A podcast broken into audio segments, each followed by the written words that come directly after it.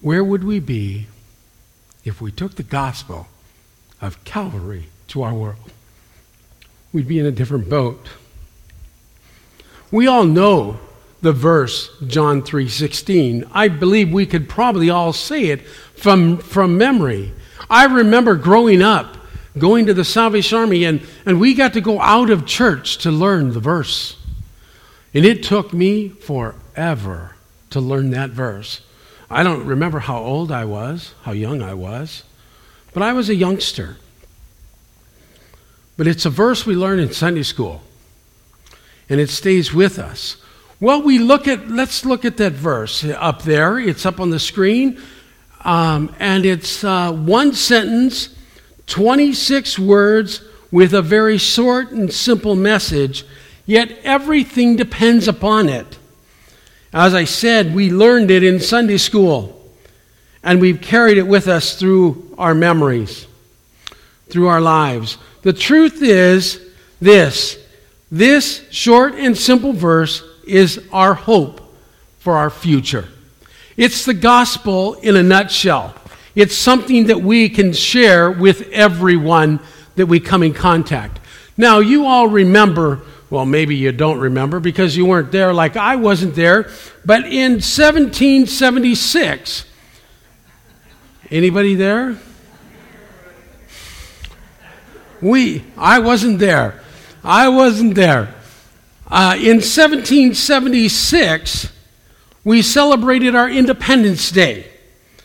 And it was when the Congress declared the 13 colonies the United States of America, and we were no longer under the British. We were free. We were free to establish a nation with new laws that were built on biblical foundation. And the freedom that they had back then, we still have today. And we are, we are, I'm grateful for that.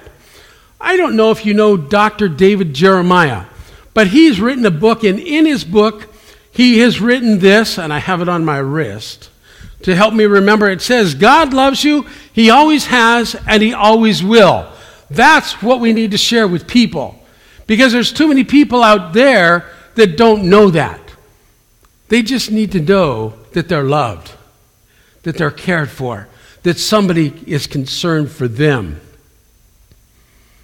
And God has always loved us. God still loves us, and He always will. Well, how much does God love us? He loves us so much that He gave His Son, He gave of Himself, so that you and I could have eternal life. So there's three key words I'm going to focus on this morning for a few moments. They are God, love, and world. So let's focus on them for just a couple of moments. The first one, the fact that God loves you. Now you're all saying, come on, Major. We all know this. This is elementary. But you know, even in our Christian journey, even though we've been a Christian for many years or a very short time, sometimes we need to be reminded that God loves us because we take our focus off of Him, and we need to be reminded of that. The Bible says this, and it's going to be up on the screen. It, says it says this in Jeremiah 31 3 I have loved you with an everlasting love, I have drawn you with, ever lo- with loving kindness.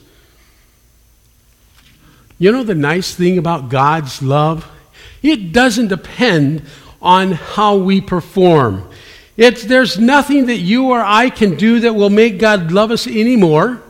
And there's nothing that we can do that will cause God to love us any less. The fact is, God loves you and I more than sometimes we love ourselves. Hard to believe. But sometimes that might be true for each one of us. When we believe in Jesus, we open our heart to Him and we find total acceptance in Him. Where else can we find that? We can all say, yeah, we accept everybody, but we all have our biases sometimes, including me. Including me. God help us when we do. Sometimes it's hard to comprehend why God loves us so much. but He loves us and He accepts us. It's true. We won't always feel that sometimes. And sometimes we might have the urge to give up and quit. But don't, because God is always there. God loves us completely. He loves us today, and He lo- always loved us with the same breadth, the same length, the same height, the same depth. His love can never be depleted or diminished. He doesn't love you more than yesterday than he did. He doesn't love you more today than he did yesterday. And he won't love you less tomorrow than he does right now. Second word was a gift. The Bible tells us Jesus came to the earth for many reasons. Jesus came to save sinners.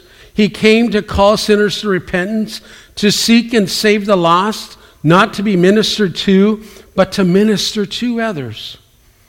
He gave his life a ransom for many. He came to do the will of the Father, to be the light of the world, to proclaim and preach the good news about the kingdom of God. Because his Father sent him, he was to fulfill the law. He was to be the sacrificial lamb to die on the cross to be our Savior, all because of love. All because He loves us.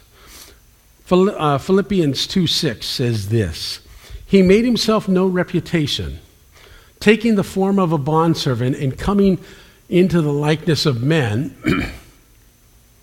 and be, being found in the appearances of man, he humbled himself and became obedient to the point of death, even death on the cross. For this reasons, my friends, he came as a man to give his body a sacrifice for your sin, for my sin. But being human, to save a, a sinful humanity. Being found in the appearance of man, he humbled himself to even death on the cross.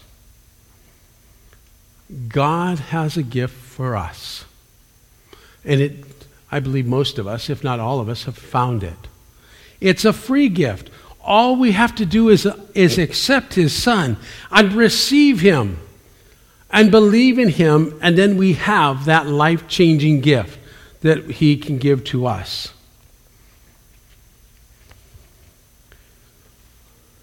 The last part why God came was to be, his purpose was for us to be in a perfect relationship with him.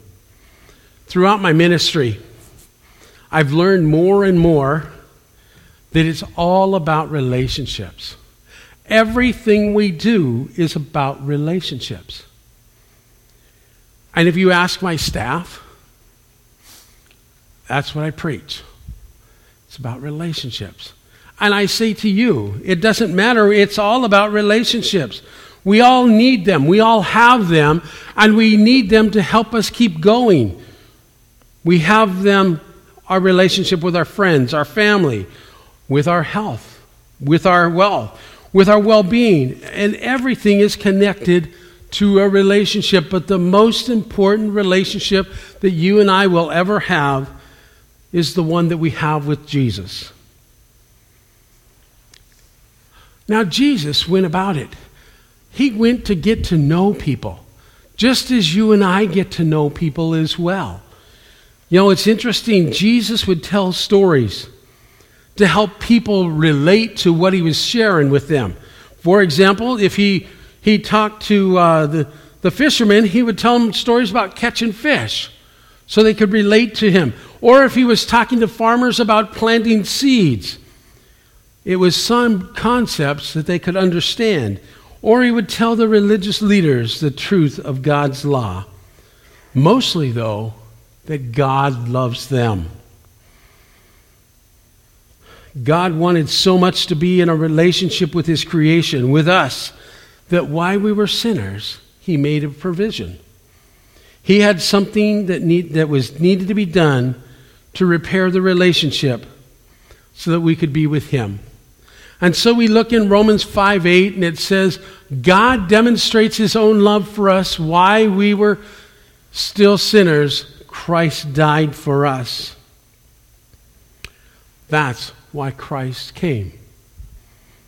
That's why He came. He came to make that atonement for sin so you and I could be in relationship with Him and live with Him forever as we accept Him.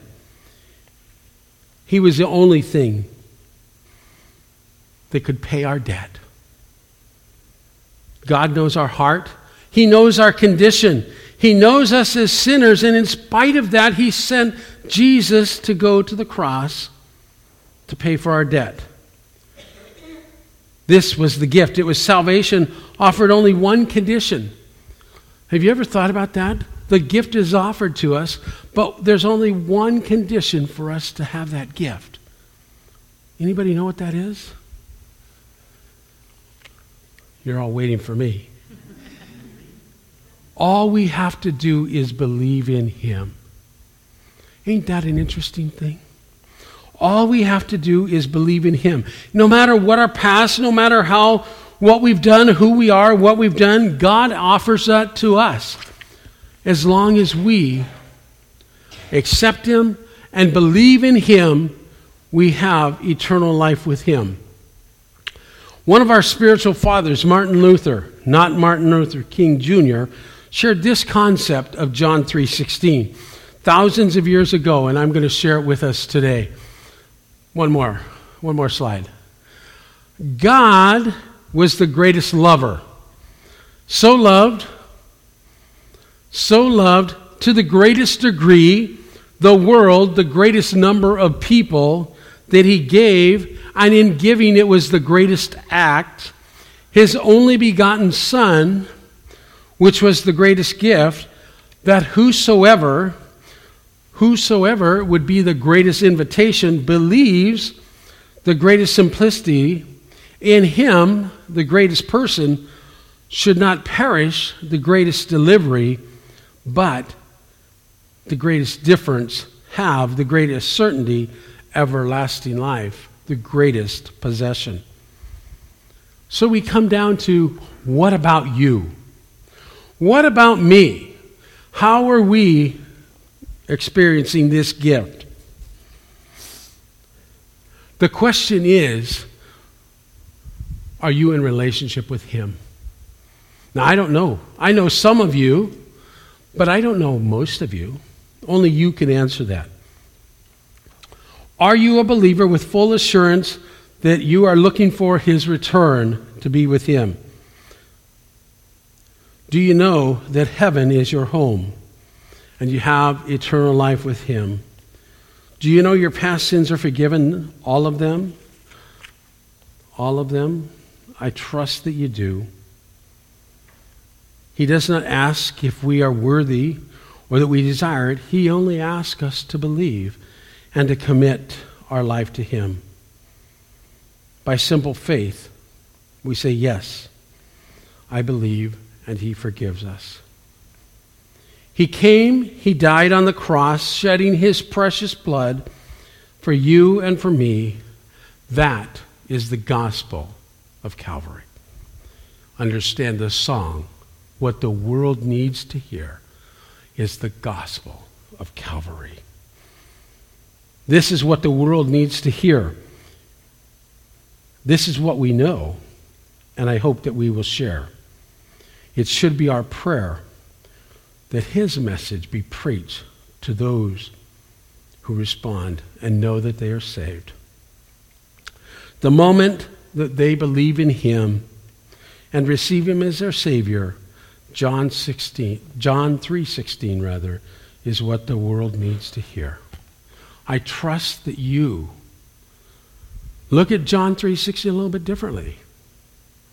And you want to not keep it here in your heart or in your mind but you want to go out there to anybody you come in contact with and say you know god loves you and if you don't know him, he wants to know you.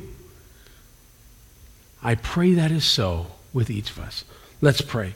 Gracious Heavenly Father, I thank you. I praise you for today. I thank you for your word.